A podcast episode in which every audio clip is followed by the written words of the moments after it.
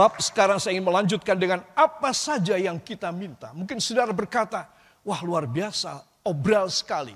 Apakah cuma janji kosong, apakah ini benar?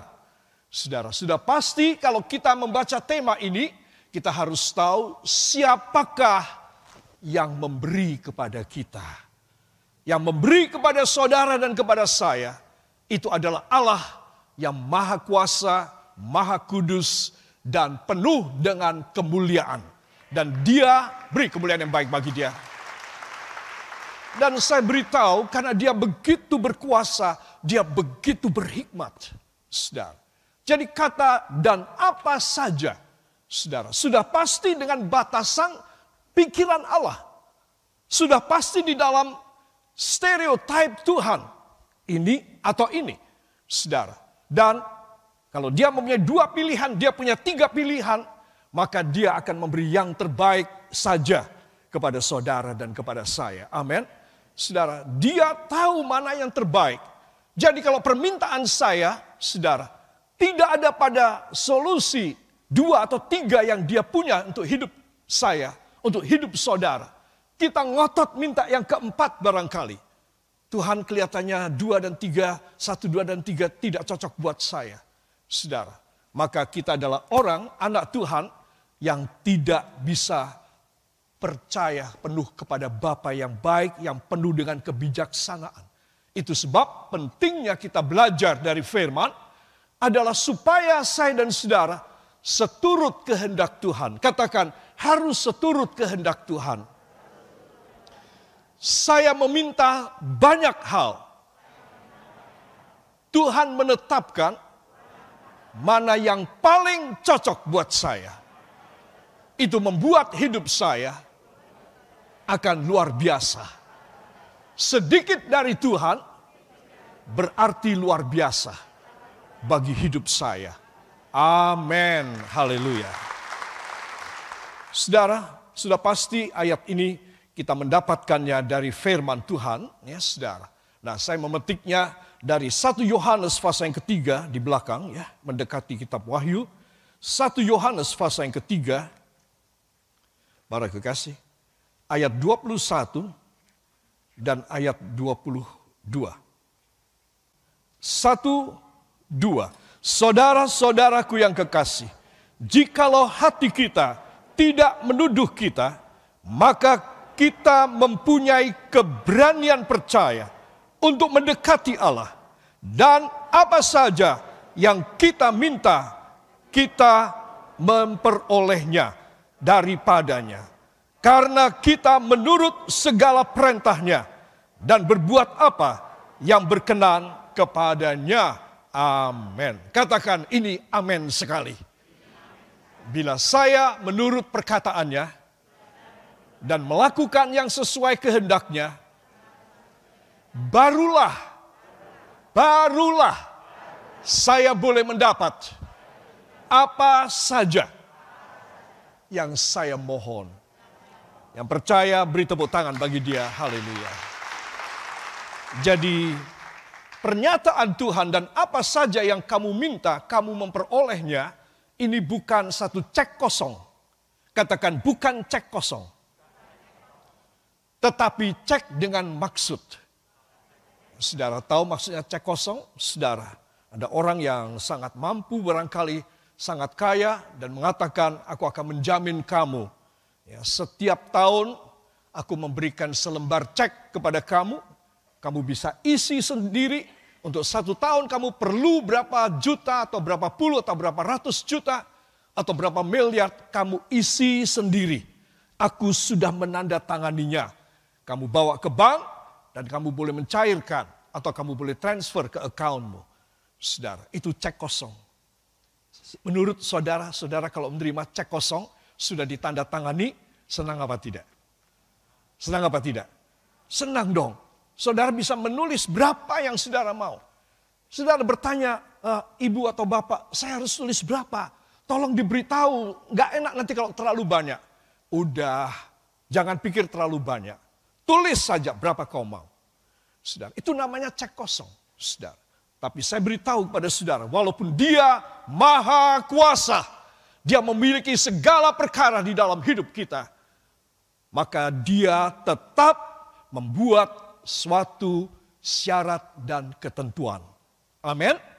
Saudara, kalau Tuhan memberi kepada saudara dan saya bukan kaleng-kaleng, tetapi emas. Beri tepuk tangan bagi dia. Haleluya. Saudara yang kekasih perhatikan dalam ayat yang ke-21. Dituliskan, saudara-saudaraku yang kekasih. Jikalau hati kita, katakan jikalau hati saya tidak menuduh saya, maka saya mempunyai keberanian percaya untuk mendekati Allah. Wow, luar biasa loh saudara. Saudara dan saya kalau tidak ada tuduhan pada diri saya sendiri, tidak ada tuduhan pada diri saudara sendiri, maka kita mempunyai keberanian percaya. Dari mana itu keberanian? Dari Roh Kudus. Roh Kudus memberi keberanian percaya kepada saya dan kepada Anda untuk datang mendekati Allah. Katakan datang mendekati Allah. Suatu peristiwa suatu prioritas, suatu keistimewaan yang dahsyat. Saudara. Jadi saya dan saudara dalam posisi kita apa pun, mungkin kita dalam keadaan yang sulit, dalam keadaan yang darurat, dalam keadaan yang no hope, sama sekali tidak ada harapan. Saudara, karena saudara dan saya menjaga hati kita, maka kita mempunyai suatu keberanian percaya untuk selalu dekat dengan Tuhan. Dan saudara tahu nggak, kalau saudara dan saya dekat dengan Tuhan, maka semua macam masalah dan problema, bahkan prahara yang hebat di dalam hidup saudara, akan Tuhan selesaikan sempurna. Beri tepuk tangan yang baik bagi dia. Haleluya. Itu sebab saya perlu menekankan akan hal ini. I just want to put stressing to you that your heart is the key thing before God. Yes or no for Him to do something great, miraculously, spectacularly. Itu sebab kalau saya dan saudara tidak mempunyai hati yang berkenan kepada Tuhan, maka saudara dan saya tidak mempunyai kesempatan untuk menerima perkara-perkara yang besar dari Tuhan. Karena kata dan apa saja dan apa saja yang kita minta, kita menerima daripadanya. Dan itu luar biasa. Luar biasa apa tidak? Luar biasa, saudara. Saudara tidak akan pernah mengatakan pada anak saudara, barangkali anak ini cuma satu laki. Dalam bahasa Jawa dikatakan ontang anting, cuma satu. Anda tidak akan pernah memberikan satu cek kosong kepada anak saudara. Mungkin pada zaman orang-orang tua yang dulu mungkin Saudara, mereka kurang pikir panjang. Kalau orang zaman sekarang lebih smart, dan mereka tidak akan kasih cek kosong. Saudara, mereka memberi dengan konduite, dengan S dan K. Apa S dan K? Syarat dan ketentuan. Jadi saya dan saudara syaratnya apa? Ini tadi, jikalau hati kita tidak menuduh kita, maka kita mempunyai keberanian percaya Saudara, wah saya berani kok datang sama Tuhan. Saya punya iman yang kuat, iman yang gede. Saya pasti bisa diterima oleh Tuhan. Saudara, itu kan kata saudara. Kata Tuhan barangkali tidak. Itu sebab saya dan saudara harus mencocokkan apa kehendak Tuhan dengan hidup kita. Katakan, saya harus mencocokkan apa kehendak Bapa saya yang berjanji begitu luar biasa. Supaya hidup saya diperkenankan selalu dekat tahta anugerah. Amin. Haleluya. Saudara jadi sekali lagi banyak orang Kristen kecewa karena tidak diberi pengertian. Ayat ini cuma ditelan begitu saja Nanti kalau Tuhan tidak jawab, dia marah. Dia undur dari Tuhan. Saudara, saudara tidak boleh undur dari Tuhan karena kurang mengerti. Engkau harus paham. Engkau harus mengerti bahwa dia memberi Apa saja yang kau minta seperti lagu kita tadi yang terakhir. Dengan satu catatan, saya dan saudara tidak ada tuduhan di dalam hati kita. Tuduhan ini yang tahu cuma satu, Tuhan. Dua, kita orang sendiri. Jangan bilang cuma dua, oknum ini saja. Tiga, setan tahu. Katakan setan iblis tahu bahwa hati saya ada tuduhan. Saudara, iblis tahu banget. Saudara, itu sebab saya dan saudara kita harus meminta kepada Tuhan supaya hati kita dilingkupi oleh firewall. Katakan firewall. Tembok api yang menjaga supaya saya tidak berdosa. Begitu saya berdosa, iblis akan bekerja. Saudara, sehingga kalau iblis bekerja, maka Tuhan menunggu beberapa detik. Anakku bertindak untuk mengusir iblis atau anakku menyerah saja kepada iblis. Saudara, itu sebab banyak orang Kristen mengatakan, kenapa Tuhan izinkan iblis bekerja pada saya? Kenapa Tuhan izinkan iblis menghantam saya? Saudara, karena dia tidak tahu bahwa ketika iblis berbisik di dalam hatinya, dalam pikirannya, ada beberapa detik untuk dia mengambil keputusan. Satu, dia akan menengking dalam nama Yesus. Nama siapa?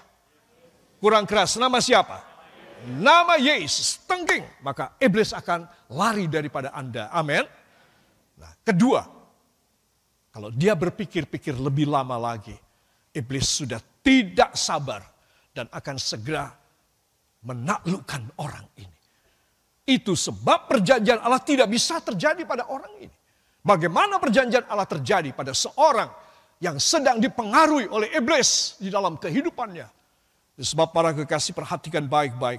Ayat-ayat ini mempunyai syarat yang saya dan Anda harus ketahui. Kita akan baca ayat 21 sekali lagi. Satu, dua saudara-saudaraku yang kekasih, jikalau hati kita tidak menuduh kita, maka kita mempunyai keberanian percaya untuk mendekati Allah. Wow, mendekati Allah. Karena kita punya keberanian percaya. Bukan cuma berani-berani aja, tapi keberanian percaya. Ya, saudara. Nah, kemudian dalam ayat selanjutnya, saudara, karena ini bergandengan ya supaya saya dan saudara bisa mengerti dengan jelas. Selanjutnya, satu, dua. Dan apa saja yang kita minta, kita memperolehnya daripadanya.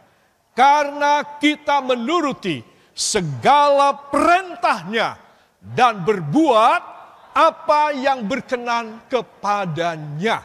Amin. Saya tanya sekali lagi, apa syarat yang pertama tadi? Syaratnya apa? Ayat 21. Ya. Tidak ada tuduhan pada ayat 21 tadi. Sekarang yang kedua, menuruti segala perintahnya dan berbuat apa yang berkenan kepadanya.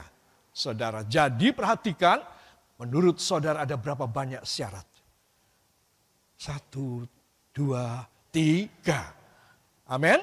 Nah, jadi saudara mesti tahu, saya dan Anda tidak diberi cek kosong oleh Tuhan.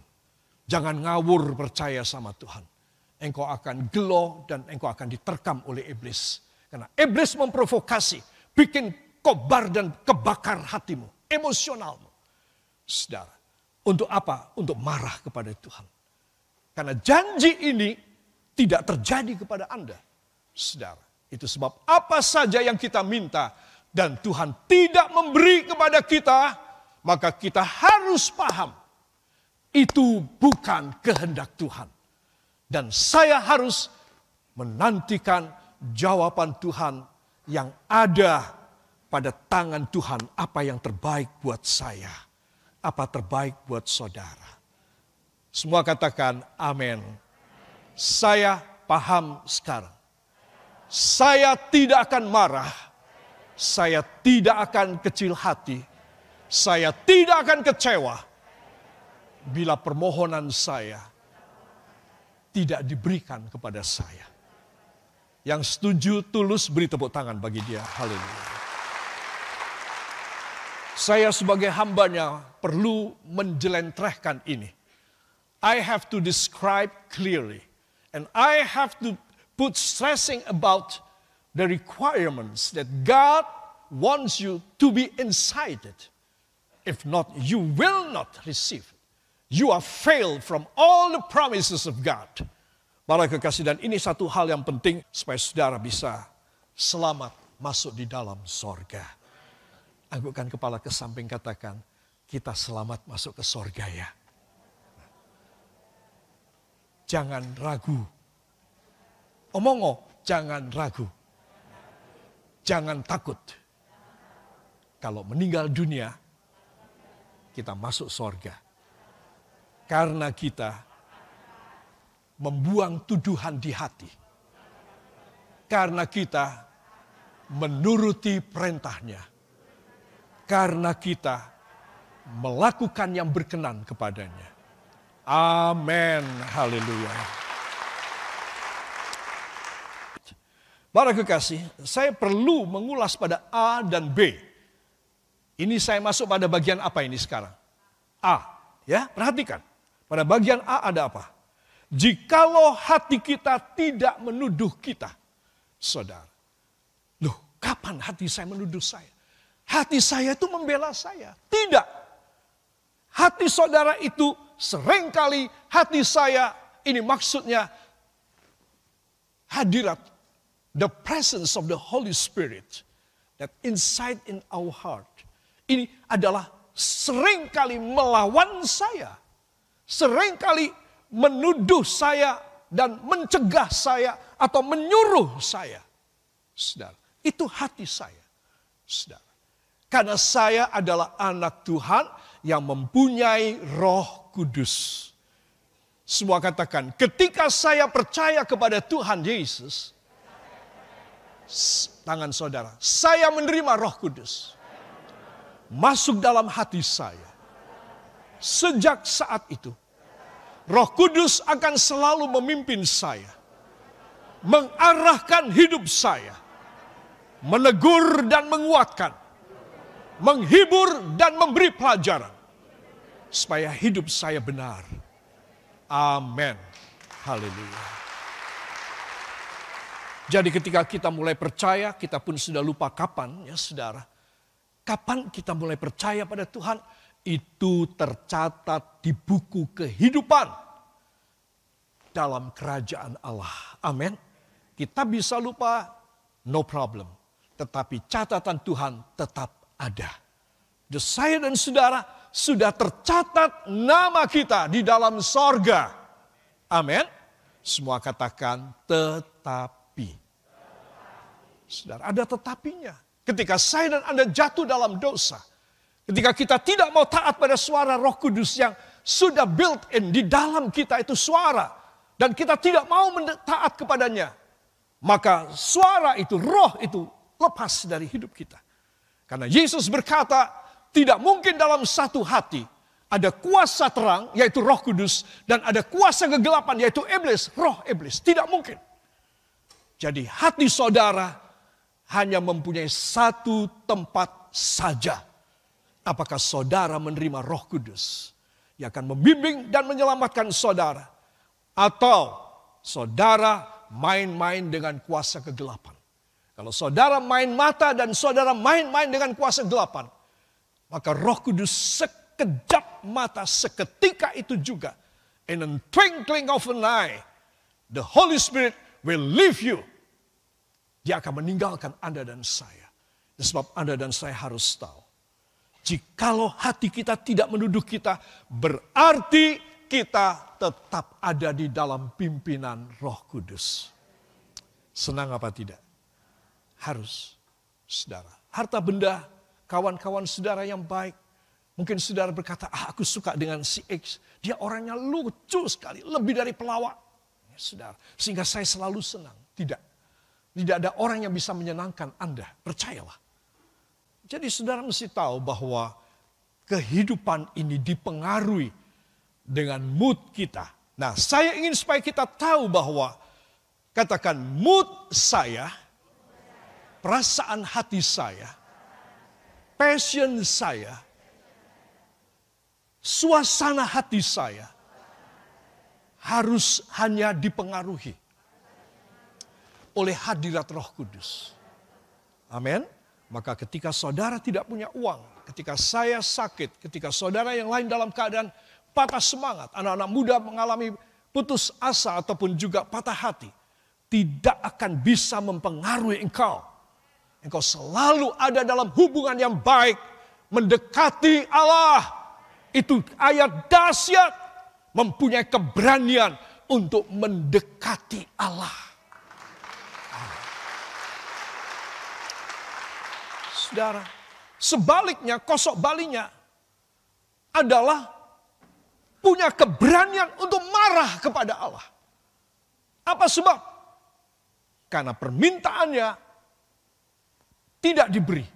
Padahal ada ayat janji. Tapi kenapa tidak diberi? Saudara. Dan ini adalah satu momentum yang krusial. Bukan cuma jemaat saja. Saudara. Banyak juga para full timer, para hamba Tuhan macam saya. Yang karena tidak mengerti firman. Akhirnya marah, berpindah kepercayaan berpindah profesi dan lain sebagainya. Menyedihkan sekali. Itu sebab kata jikalau hati kita tidak menuduh kita. Inilah jati diri Allah di dalam kita. Jadi kalau kita mempunyai jati diri Allah di dalam hidup kita. Maka kita akan selalu terhubung dengan dia. Kita akan selalu ada bersama dengan dia. Dia punya signal, dia punya sinyal kita punya sinyal bisa klop. Saudara. Dan inilah yang menjadi kehendak Tuhan. Punya keberanian percaya untuk mendekati Allah. Sehingga tidak ada yang mustahil.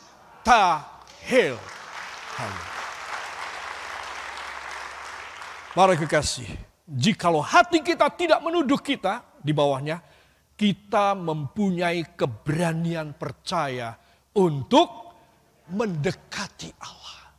Miliki dan punyai. Seringkali kita tidak memiliki keberanian percaya. Kita cuma berani marah kepada istri, kepada suami. Hari ini Tuhan menggerakkan hati saya bicara tentang suami dan istri. Saudara, perhatikan itu penting sekali. Kenapa?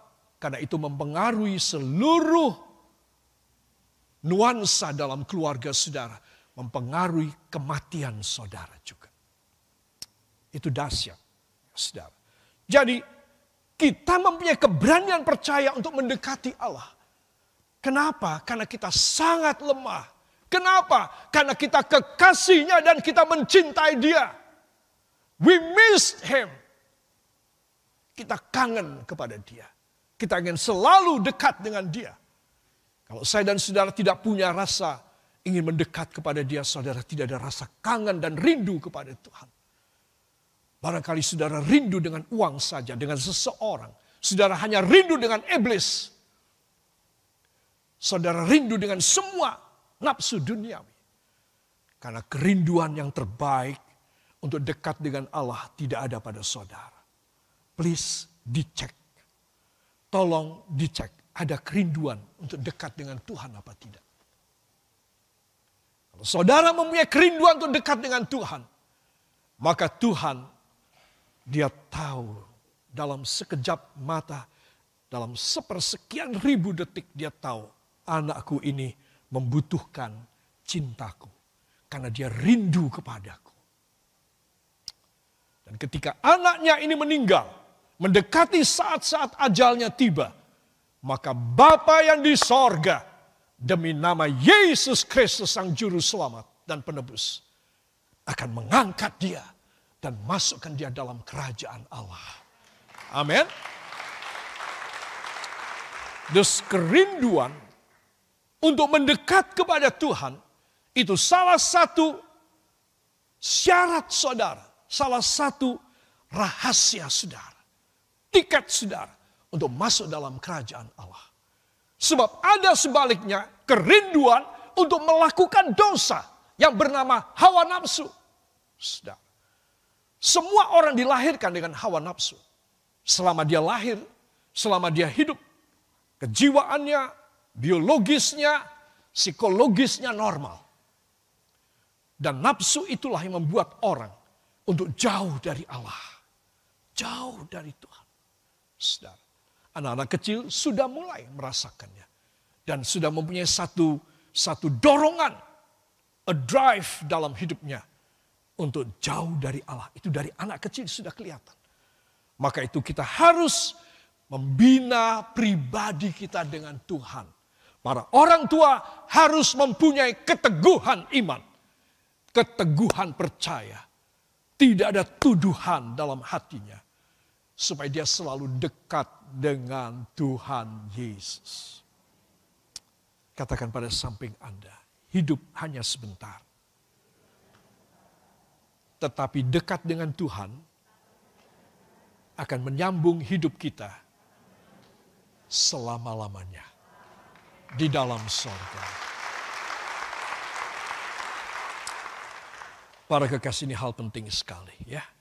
Karena kita semua sudah akan meninggal dunia. Amin. Hanya 11 orang yang mengatakan amin yang lainnya takut mati. Amin.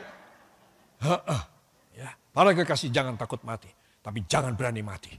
Para kekasih perhatikan. B. Ya. Dan apa saja, katakan dan apa saja yang saya minta, saya memperolehnya daripadanya. Amin. Haleluya. Wow.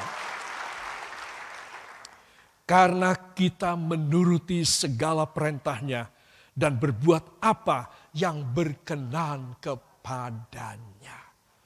Para kekasih saya ingin supaya semua saudara hidup berisiko rendah. Berisiko rendah. Tidak mungkin saudara tidak berisiko. Tidak. Yang cengli aja. Hidup ini berisiko. Tapi jangan terjebak, terpleset dalam risiko tinggi. Saudara. Minta hikmat dari Tuhan. Supaya Tuhan memberi kepada saya dan kepada Anda. Satu pengertian. Untuk berani mendekat kepada Allah. Ada jalan. You have an access to come into His throne. His holiness. His perfectness. So that your life that is still on this earth will receive all the gracious and all the fantastic history in your life until you die. Saudara. Jadi saya dan saudara hanya tinggal menantikan kematian yang penuh dengan kemuliaan. Katakan saya menantikan kematian harus yang penuh kemuliaan. Bukan kesengsaraan. Bukan kehinaan dalam nama Yesus. Amin.